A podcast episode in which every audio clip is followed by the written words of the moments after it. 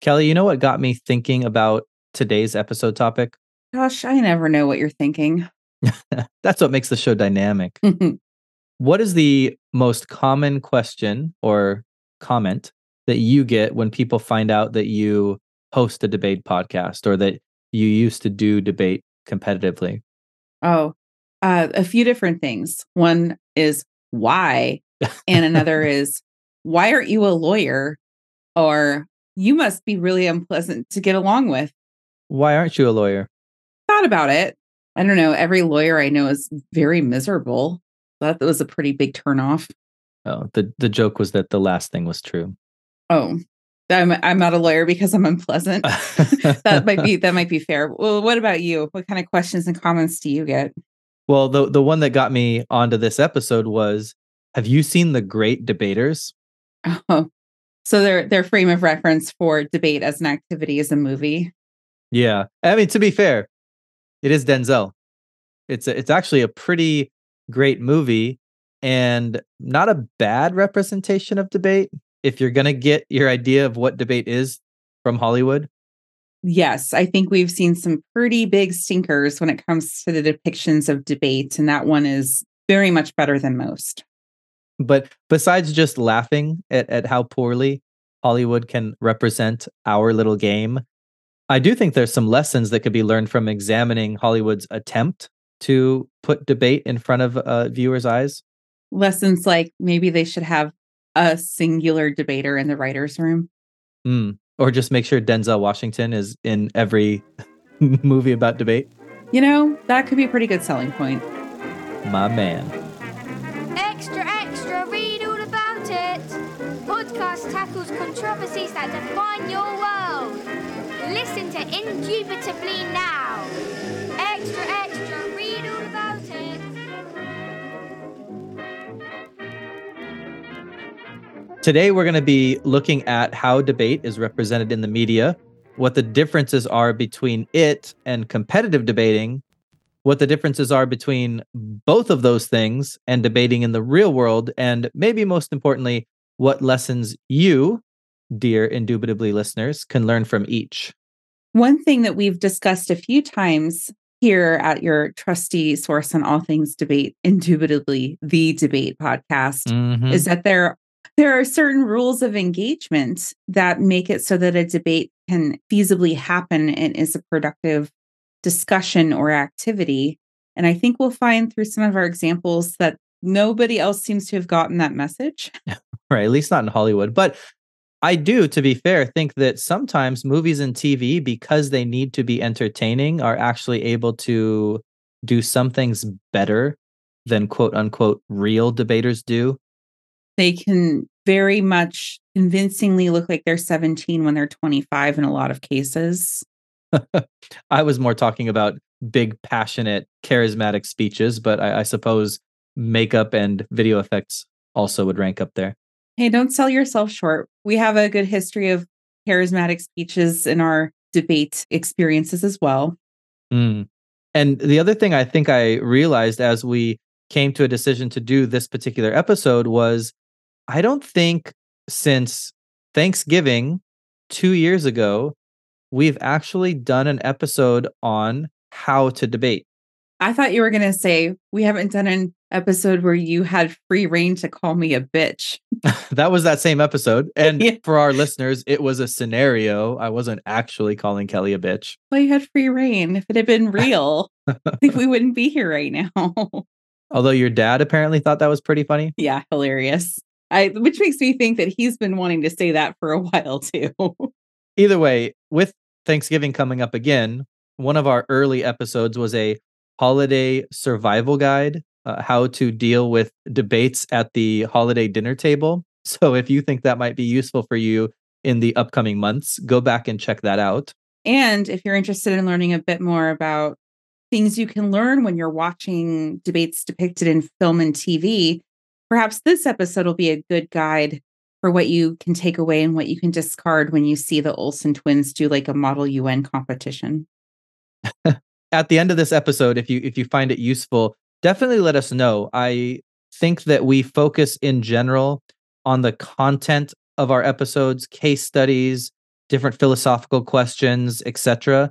And we don't, as often as maybe we could, focus on, I guess you could call it, the art of debate itself. But not to toot our own horns, Kelly and I are both literally professional debate educators. And if it's something our listeners find useful, we could certainly include more content and more episodes on how to debate or how you could take lessons from debate and then apply them to your own lives. So if this episode or that idea resonates with you, let us know at Kelly. Where have you forgotten our handles already, Josh? We are at Indubitably Pod on Twitter and Facebook, or you can email us at indubitablypodcast at gmail dot com. All right. So on to that endeavor to make you all better debaters by looking at what Hollywood thinks debate is. Throughout the episode, I think we'll be including some short sample clips. We're not big enough to get copyright struck yet, I don't think, so we'll be safe. But we'll be including short sample clips just to give context from the movies and T V shows that we'll talk about. But we will also, on said media accounts, link to longer versions for you to go reference if you'd like. And I'm just going to say fair use right now, because I think you just have to say it and then you're immune to litigation. Fair use. Fair use. All right. That being said, Denzel, don't come after us because we're going to start with you. Let's begin with The Great Debaters as, uh, at least in my experience, that's what people think of when they think of debate in Hollywood. And let's start with this question. Kelly, do you think that The Great Debaters is a fair representation of what a real debate is? Aside from seeing a clip from The Great Debaters, I actually haven't seen the film at all. And it sounds like you have, so maybe you could give us a brief synopsis. Yeah, the film in general is good, but it's also very much uh, just a cookie cutter mold. It might as well be Samuel L. Jackson with a basketball team or whoever with whatever sports team helping underprivileged kids from whatever community fulfill whatever dream they happen to have, et cetera, et cetera, et cetera. Fill in the Disney tropes here. Uh, the movie as a whole is a good version of that. So like inspiration porn. Yeah, but centered around the most inspirational of all activities that high school slash college age kids can do, debate. Yeah, like every single kid is like, oh, I cannot wait to join the debate team.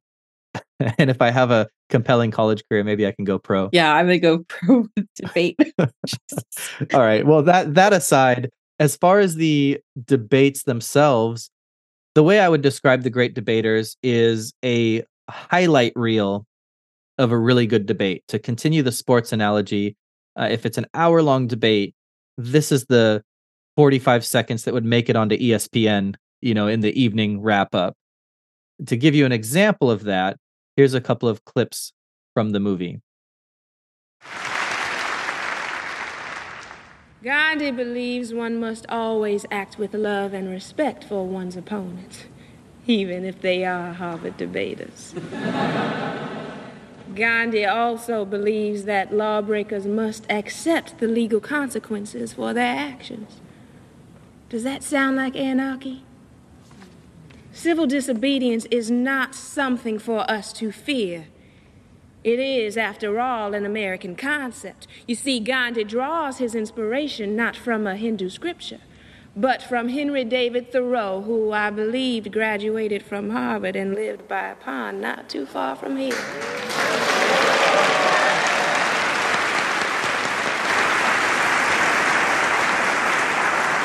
My opponent is right about one thing. Thoreau was a Harvard grad, and, like many of us, a bit self-righteous. He once said, any man more right than his neighbors constitutes a majority of one. Thoreau, the idealist, could never know that Adolf Hitler would agree with his words. The beauty and the burden of democracy is this. No idea prevails without the support of the majority.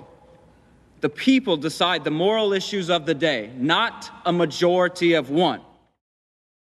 What I think The Great Debaters does is picks and chooses the most dramatic lines that could be provided during a debate or presents the most heart-wrenching stories for the viewers to cheer on?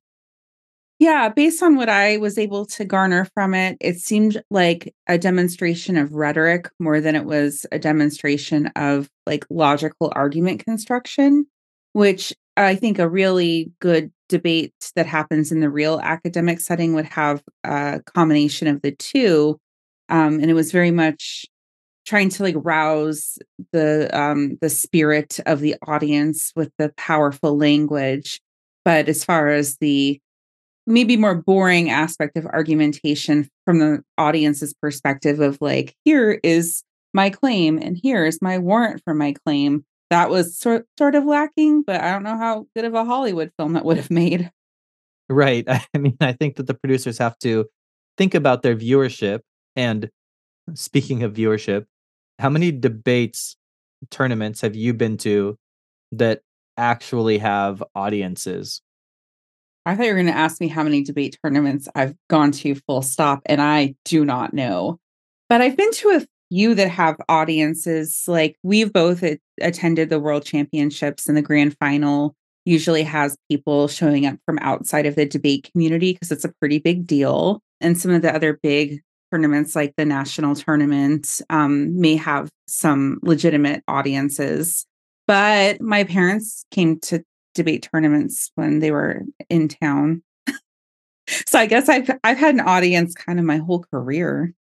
I think on uh, maybe very, very rare occasion, there might be a couple people from the community, you know, like a senior center nearby is bored and wants to stop by and see. But other than that, it's probably just debaters and, and family members. Yeah, I would say the overwhelming majority of tournaments I've attended, even some of the ones that are a bit more high profile, the audience element is almost exclusively people who were already attending the tournament, if there's an audience at all. And I think that that's because debate that's designed to really examine an issue or find a solution is inherently boring. It needs to be detail-oriented. It has to spend time in the gray area of a subject, parsing through really minor differences. And these stories that are told in movies like The Great Debater don't necessarily equate to policy. I want to defend the boring debate a little bit because I I understand that for the average person who's not actively involved in the sport of debate, it might seem boring. But as an intellectual exercise to participate in, I obviously find it pretty fascinating because I've centered so much of my life around it. But it's not a spectator sport, I, I would I would say. I think that the sport benefits the people within it more than it would an audience seeking entertainment value. That's why I wanted to start with this idea of the great debaters, because it highlights, if we're talking about three different types of debate, this should be a good framework for the rest of the episode.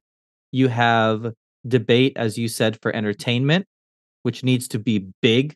It needs to be emotional. It's got to get you in the gut somehow. You're telling stories of your life. You're making the audience really feel your arguments. Then you've got competitive debate, which is really a game at its core. And in the same way that somebody would move pieces around a chessboard, debaters move arguments around. And a really good chess player, a really good debater might appreciate the moves that a player would make, but people that don't play the game, it's probably incredibly boring to them. And then last of all, you have debate in the real world, whether it be political sphere, what have you, where you're actually coming to a solution.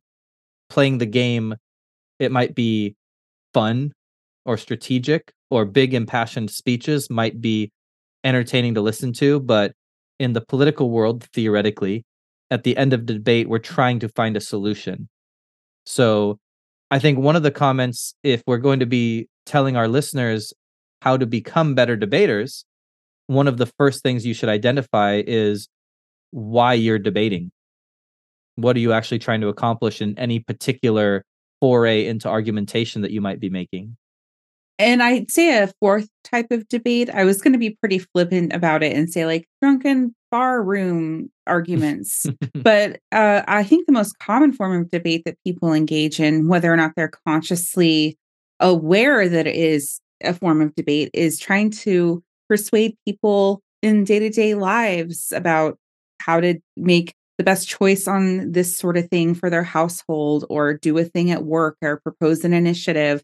And in that case, you're not necessarily trying to persuade an audience. You're trying to persuade the person who may be on the other side of the issue from you, which is somewhat different than I, especially competitive debate where there's a judge, um, but even more of the entertainment value debate, the flashy, showy debate. The audience is the one that judges that. Those micro debates we have, like which brand of milk should we buy? Don't buy milk. That's gross. But, you know, those sorts of things are, are our debates in and of themselves are just, they're small and they don't have an audience, but they are, there's an element of persuasion to them. Mm. So, okay, we're promising that we're going to, through this episode, help our listeners become better debaters. Let's get specific. We listen to the great debaters. We hear how impassioned and how emotional the speeches are. We say that they're missing specific debate skills or things that would improve the, the quality of the game of debate. What are some of those skills?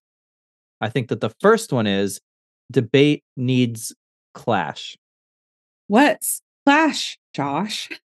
Well, it's funny that you ask, Kelly. A lot of times I think in the movies, they could be best described as two ships passing in the night, right? One person gives this emotional speech about a experience that they had, you know, recently. Another one gives it an emotional speech about something their family member went through. But really, if you think about it, neither of those experiences actually interact or engage with each other in any way. A good debate, the arguments of one side have to actually interact with the arguments of the other side. And that's what, you know, us professional debaters would refer to as clash. I like to think of clash a little bit like I think of soccer, because part of your responsibility in a debate is to bring your own independent arguments, the way that you are trying to score goals.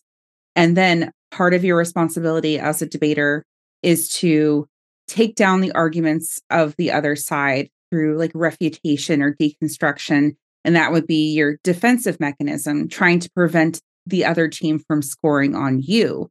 Um, if you were only doing goal scoring, but not defending your net, you would probably end up losing the game. And likewise, if you only defended and never tried to score a goal, you um, might keep the game nil-nil, but that's still not a win. So let's just add more metaphors to the whole mess and see if that uh, clarifies anything for anybody. Well, it's like if you're trying to build a castle and your opponent's trying to build a castle, you can't just build your own. You got to tear theirs down too. Um, and then when you bake a cake.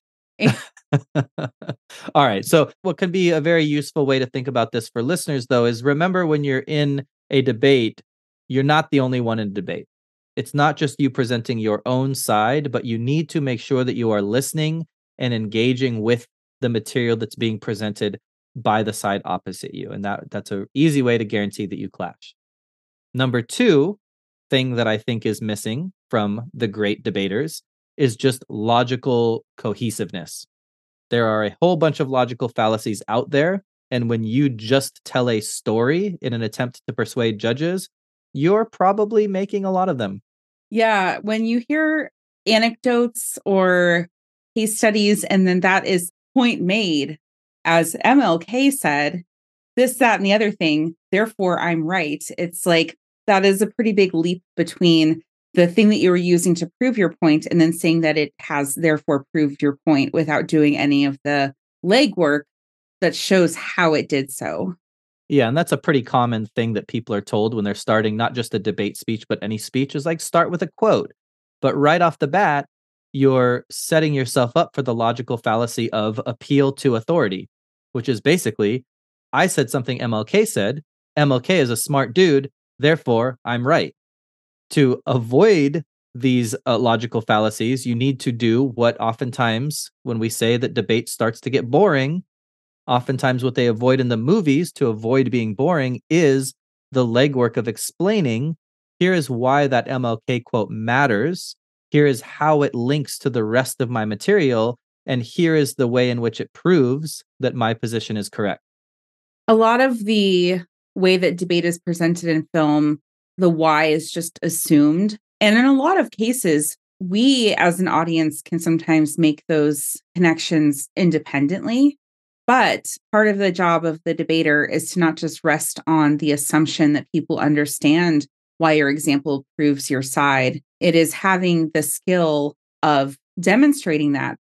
And maybe the most common logical fallacy besides ad hominem, would you like to translate, Kelly? Oh, is that like when you call me a bitch? Yep, that's the one. Ad hominem is just an attack on the person. Uh, because Kelly's a bitch, her argument is wrong. Mm, frequently. And as much as the first part might be true, the second part is, in fact, a logical fallacy. I'm just kidding, Kelly. Mm, no, it's okay. I like embrace it. All right. Well, besides that one, what I would argue the most common logical fallacy is in layman debating would be argumentum ad passiones.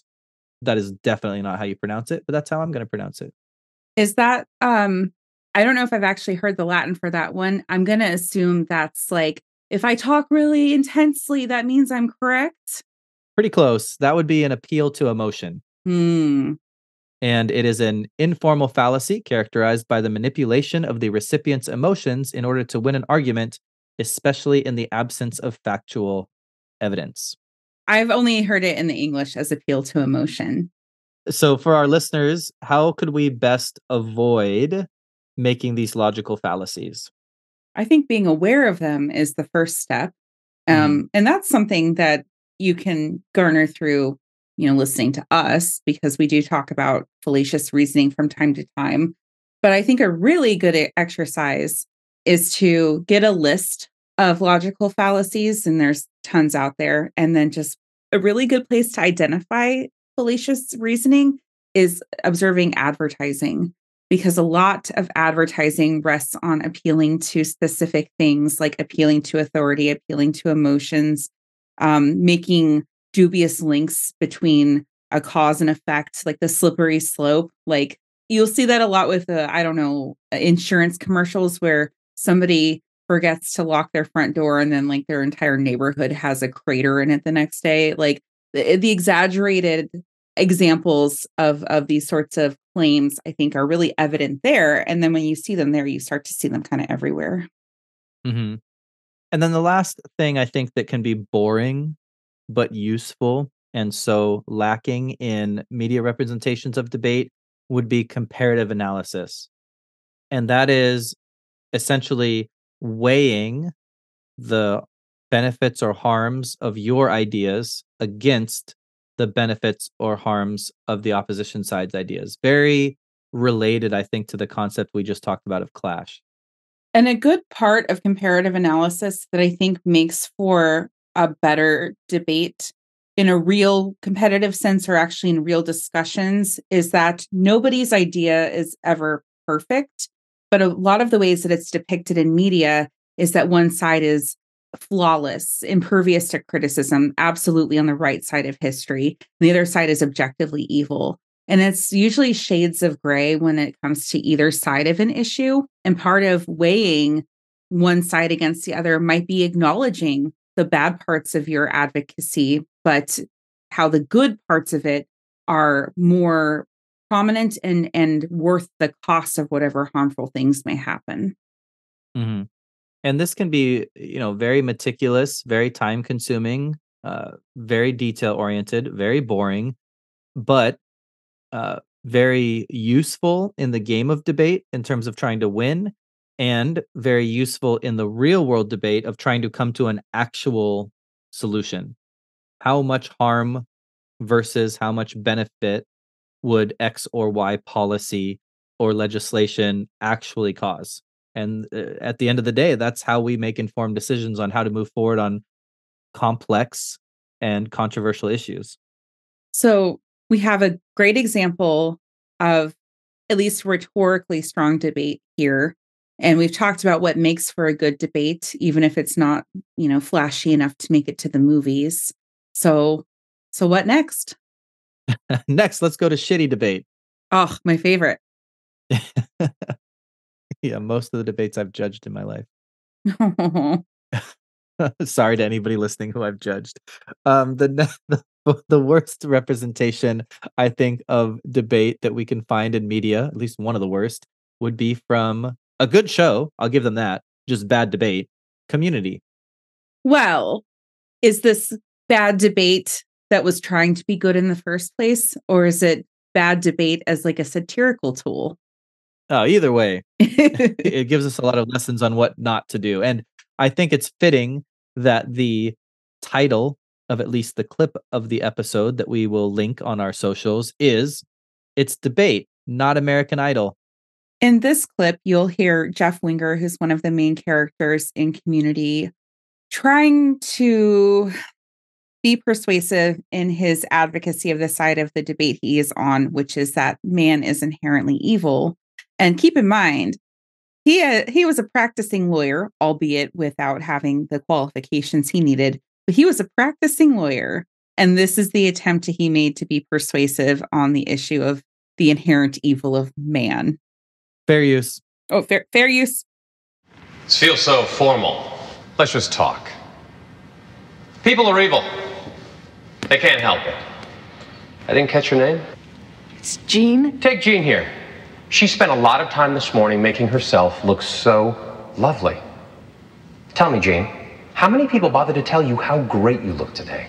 None. Man is evil. But you just said how great I look. For my own selfish purposes. The fact is, as hot as you look, and it is quite hot, I wouldn't have said anything. So what I'm taking away from this clip is that if I suck up to the judges and make the audience think I'm cool, I win. I'm not saying it never works, but I am saying that most of the time it does not work. I've actually seen this. So Kelly and I both have, have taught debate uh, at university before. I've seen this in a lot of classes I've taught where you have competitive, confident people that have no idea what they're talking about, but they still want to win. Mm-hmm. This is what those speeches sound like a lot of the time. And I will say that it does work sometimes, because one of the aspects of a debate tournament, as they happen in the real world, is that sometimes you pull people in to judge debate rounds who maybe don't have a ton of debate experience, or maybe even any. And so their metric for what persuades them might be quite different than like Josh and, and I have when we come to judge debates. Right. And if we gave you the framework earlier about the difference between debates for entertainment, debate as a game, and debate to find solutions, like political debates, I think this is another important framework to keep in mind. If you don't know what world you're debating in, it can be much harder for you to make decisions on how to debate effectively. So in this case, what you're saying, Kelly, I think is really good.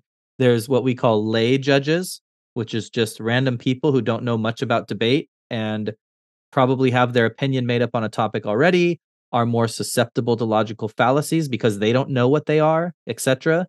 You have lay judges, you have quote unquote professional judges who are experts in the game of debate. And then you have the general voting public, who politicians or corporations through advertising or propaganda campaigns might be trying to convince. And perhaps the number one rule of persuasion is know your audience. And for debate, I suppose we could modify that slightly to know your judge. I think it's important we say right now that we do not devalue people who are lay judges. We think that debaters who are effective at persuasion, they should be comprehensive and they should be able to be understood by anybody, regardless of debate experience and the opinions of lay people. Lay people are valid, is what I'm saying.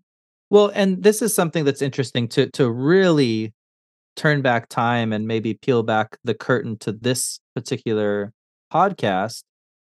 When we started it, we kind of had a decision of, do we want this podcast to be geared towards competitive debaters, which is most of the people we knew at the time, or do we want this podcast to be geared towards the general public? I know so far it's seemed as though we're we're being critical of the great debaters, or we're being critical of, of Jeff Winger, cool guy. But I think we can be equally critical of competitive debaters. As much as they're playing the game better and they understand argumentation theory, logical fallacies, you know, link work, the Toolman model of argumentation, things like this, a lot of times they're also missing pretty basic skill sets like persuasion, like empathy, like how to talk to a normal person. And we decided early on with the podcast that we want our episodes to be accessible to everybody and not just people that play the game of debate.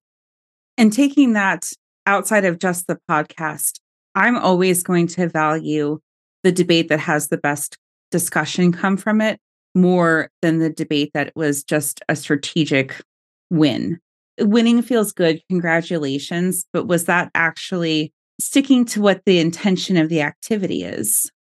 The moral at the end of this story, probably throughout the episode, is going to be balance.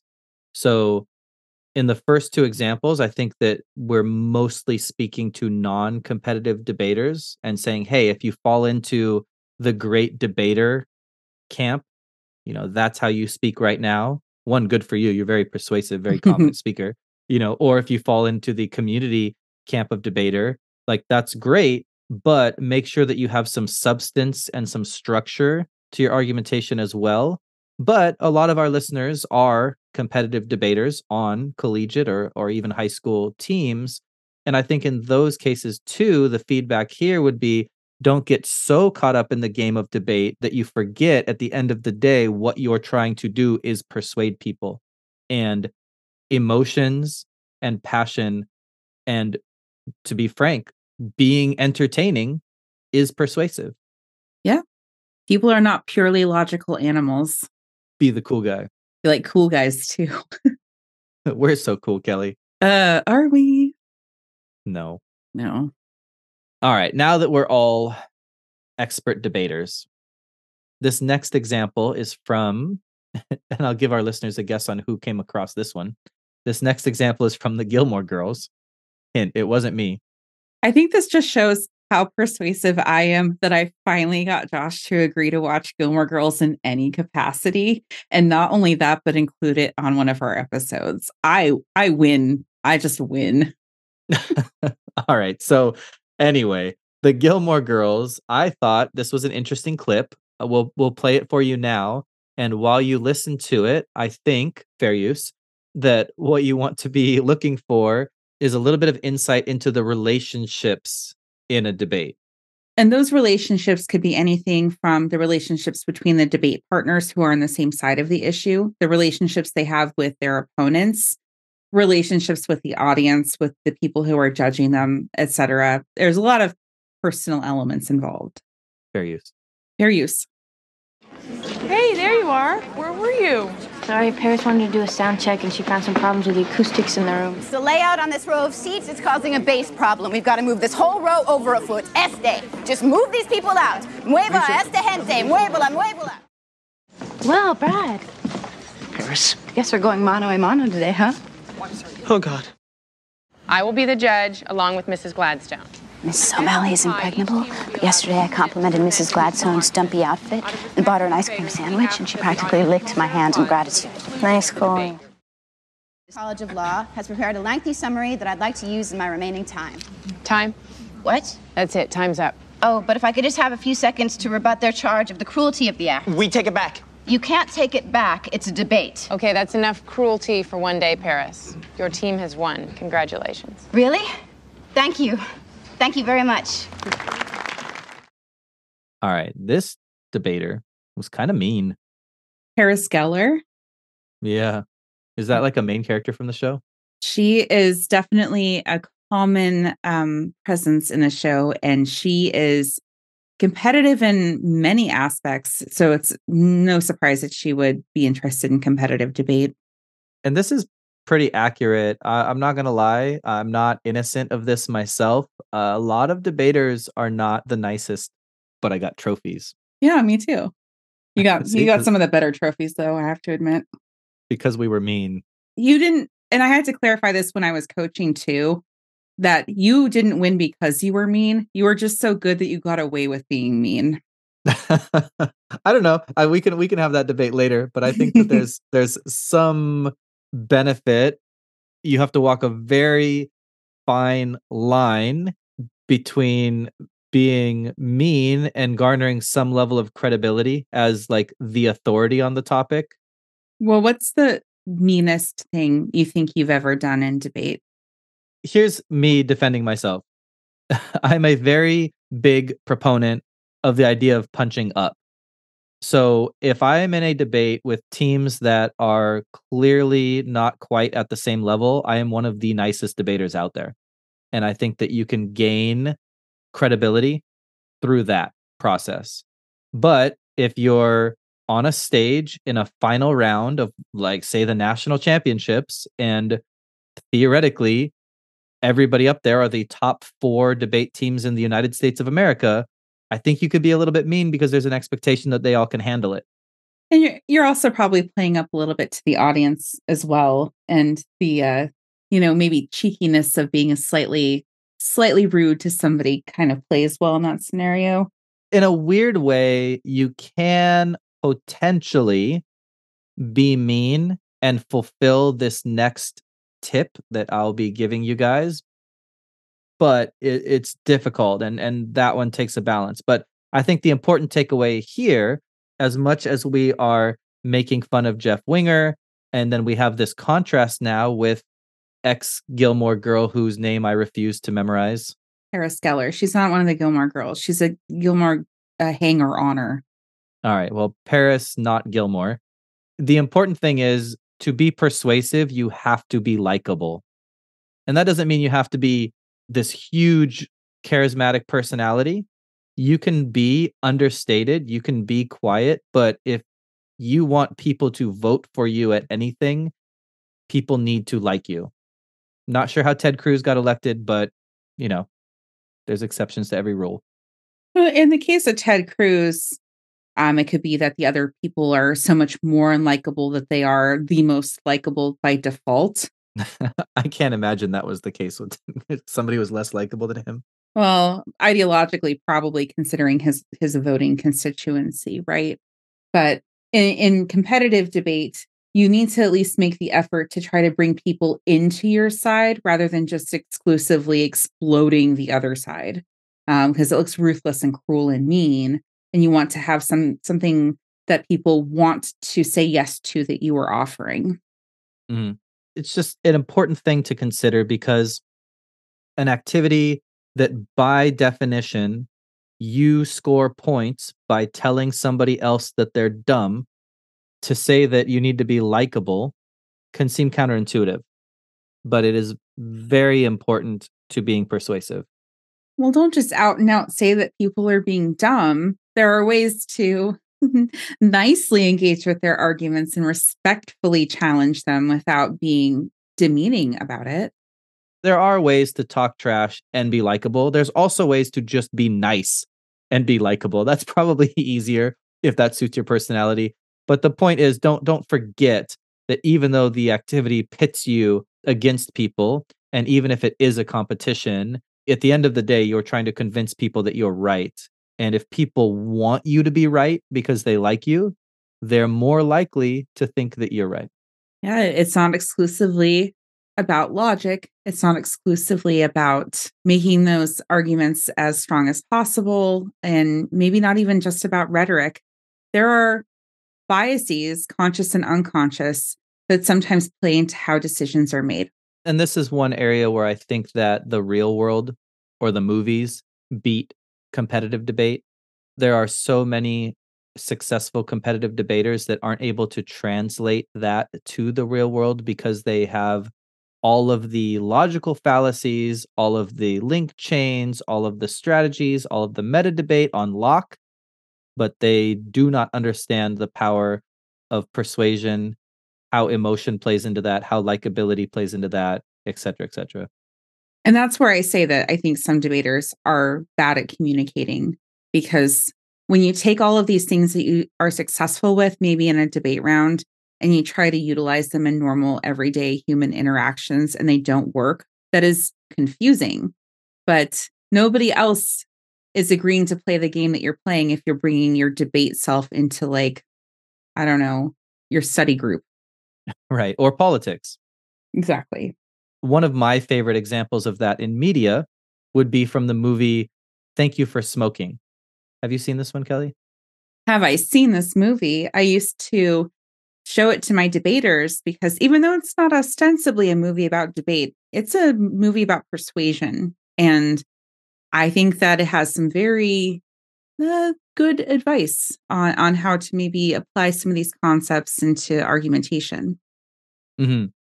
So the movie is about a man who is a lobbyist for the tobacco industry, and he is trying to explain to his son what he does. And he gives his son this little lesson, which is a fair use lesson. Fair use. So what happens when you're wrong? Oh, Joey, I'm never wrong. But you can't always be right. Well, if it's your job to be right, then you're never wrong. But what if you are wrong? Okay, let's say that you're defending chocolate and I'm defending vanilla. Now, if I were to say to you, vanilla is the best flavor ice cream, you'd say... No, chocolate is. Exactly. But you can't win that argument. So, I'll ask you. So you think chocolate is the end-all and be-all of ice cream, do you? It's the best ice cream. I wouldn't order any other. Oh, so it's all chocolate for you, is it? Yes, chocolate is all I need. Well, I need more than chocolate. And for that matter, I need more than vanilla. I believe that we need freedom and choice when it comes to our ice cream. And that, Joey Naylor, that is the definition of liberty. But that's not what we're talking about. Ah, but that's what I'm talking about. But... you didn't prove that vanilla was the best. I didn't have to. I proved that you're wrong. And if you're wrong, I'm right. But you still didn't convince me. It's that I'm not after you. I'm after them.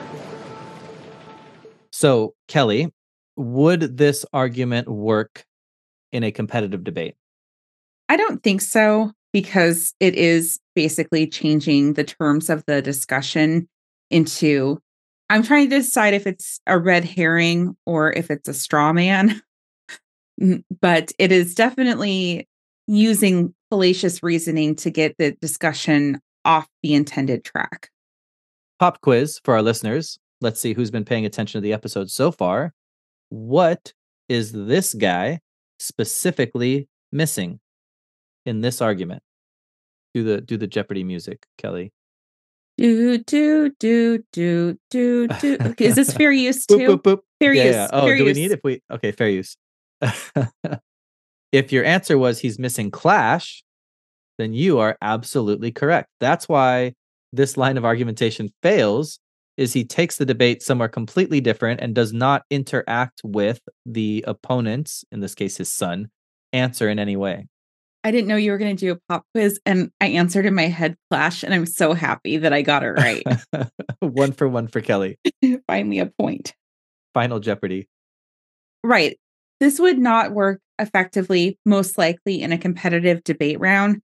But considering how he explains what his role is to always be right, this absolutely works when we're talking about trying to persuade people who are not agreeing to the terms of a debate.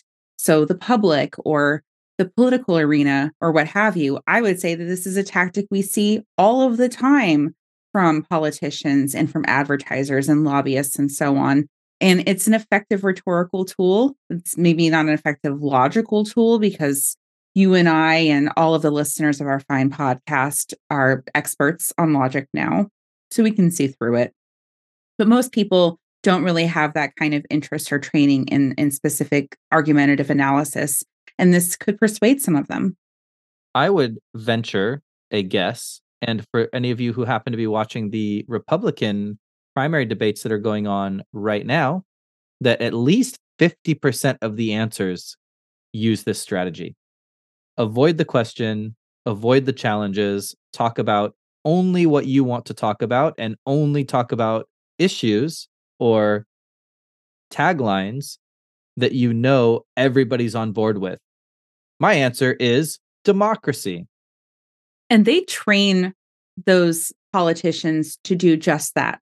To take a question they may not have been expecting and wedge in the intended punchy line that they wanted to get across the debate stage. Whether or not it was relevant, they're looking for an opportunity to say what they had preordained would be their their conclusion, their answer, their point they wanted to make. Dang, we started this episode by bashing on movies and political debates, and now I feel like we've sort of pulled a one eighty, and now we're just bashing on competitive debate. This is where competitive debate is out of touch with the real world, is the things that it prioritizes don't necessarily translate into um, successful, persuasive attempts in, for example, like we've been talking about, the political sphere. Because I think sometimes academic debaters can get so caught up in the semantics of a debate that they lose the plot of what it is supposed to be. And we can go back to Kelly's Gilmore Girl example to hear exactly that happening.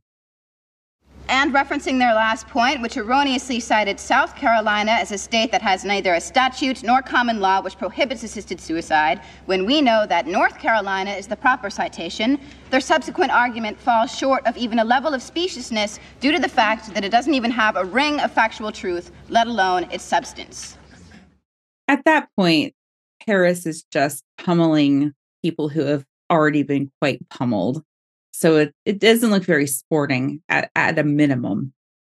As much as she might be right, it is still a logical fallacy in some way. She's so proud of the fact that she knew it was North Carolina and not South Carolina, but she kind of misses the plot of what an argument is supposed to be accomplishing.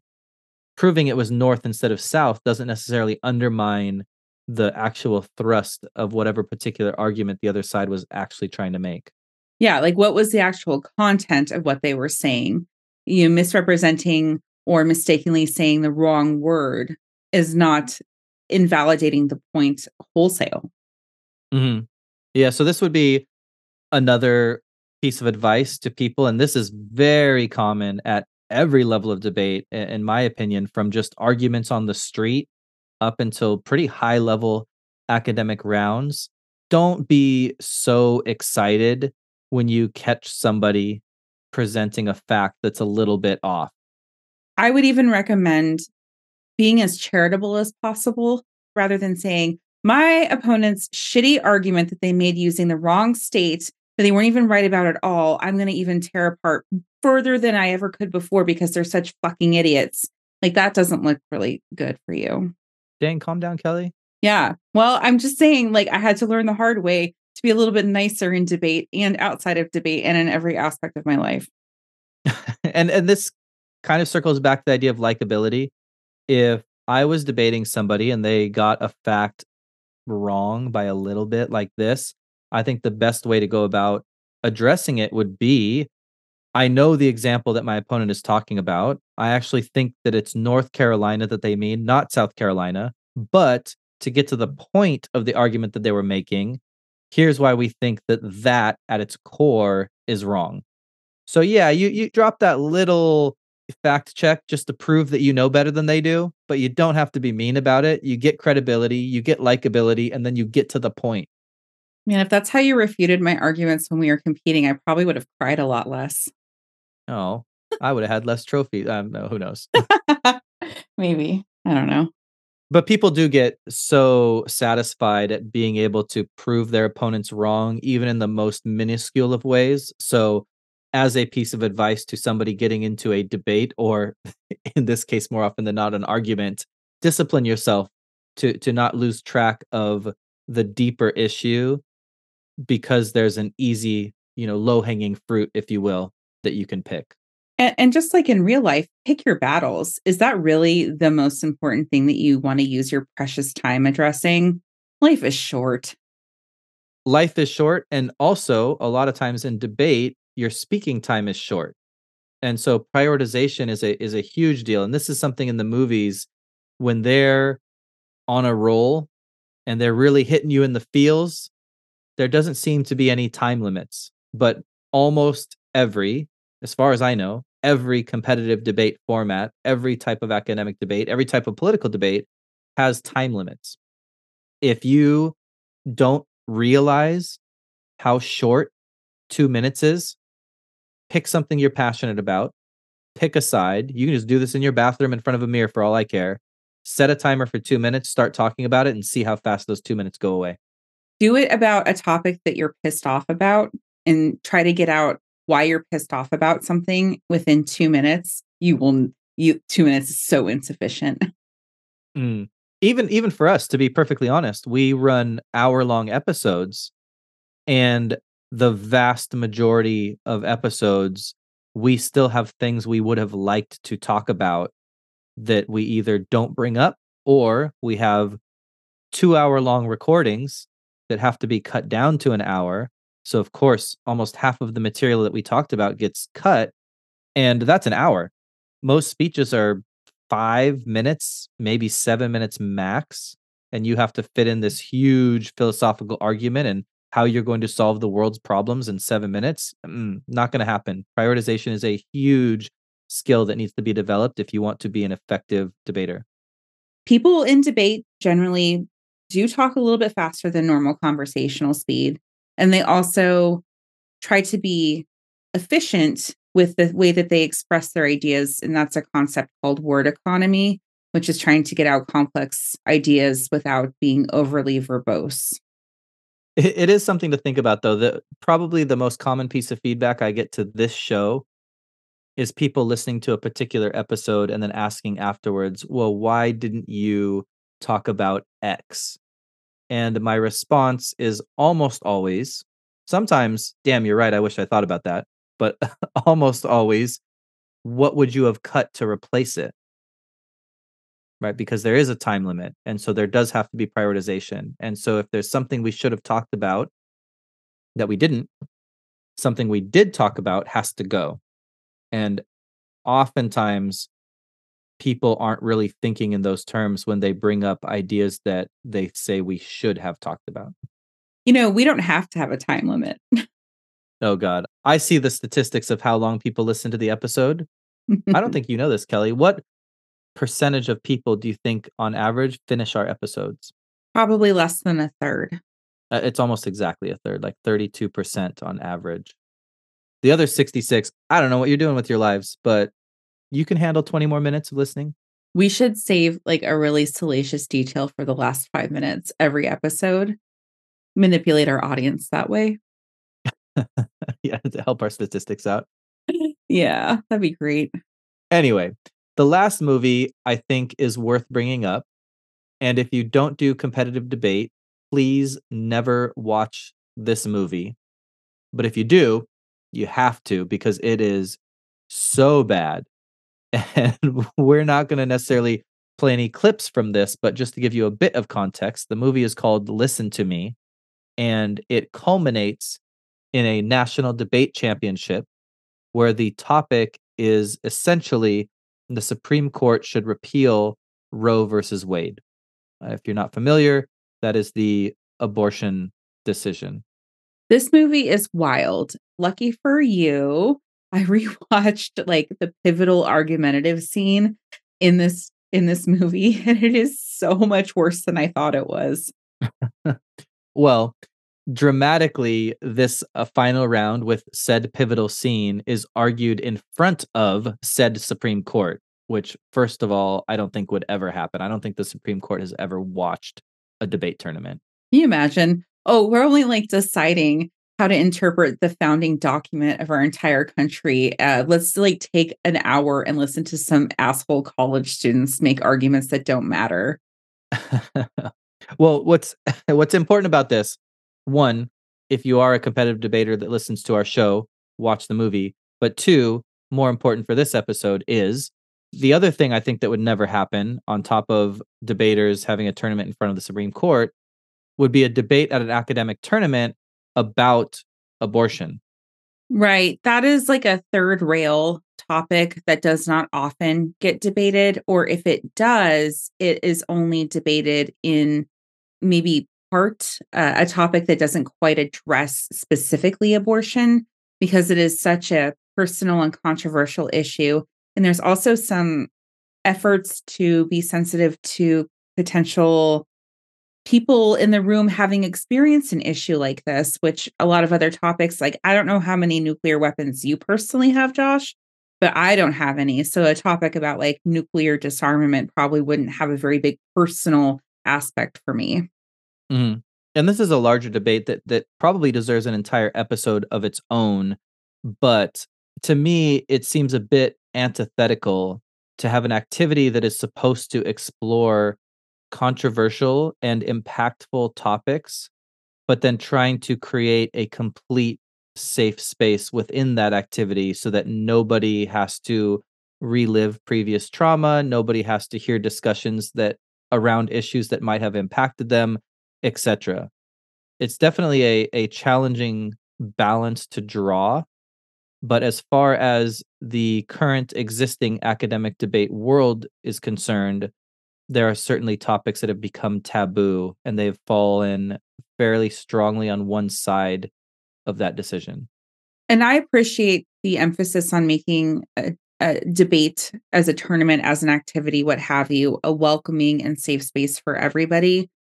And I recognize that there are probably some costs to the activity itself to not be able to fully have a complete d- discussion on every possible topic. But I think that there might be some overcorrecting that we're seeing right now that may go away a little bit in the future once things kind of, you know, reach an equilibrium.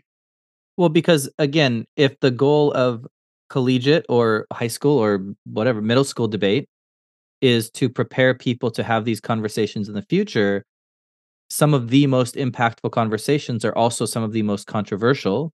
And the reason they're impactful is because they affect people's lives very directly.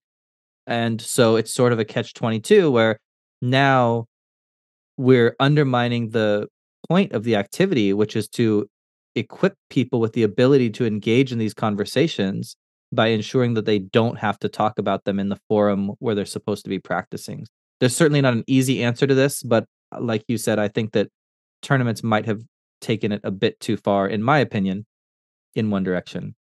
Yeah, I personally, there are topics that I find kind of upsetting that I will still engage with because I want to be able to participate in the real world when those discussions happen, because they will be happening whether or not I'm uncomfortable with them.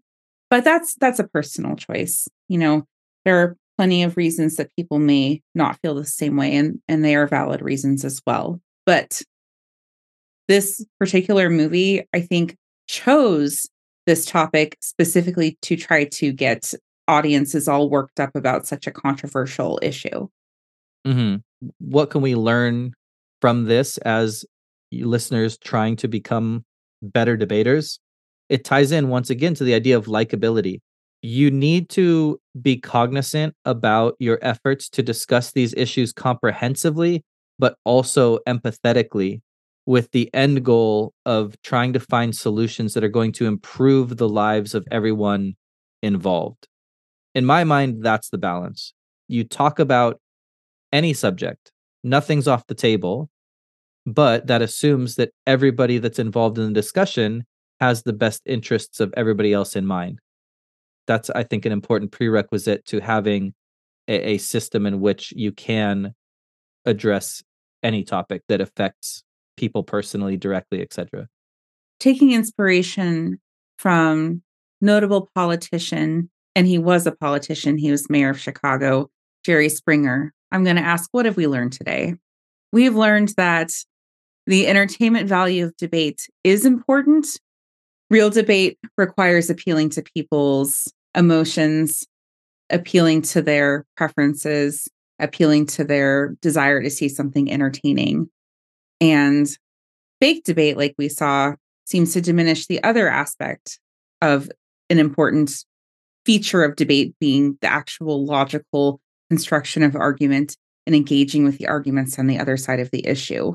So maybe in a perfect world, real debate, regardless if it's competitive or political or what have you, and movie debate can like merge a little bit more and learn a little bit from each other and, and find a better balance.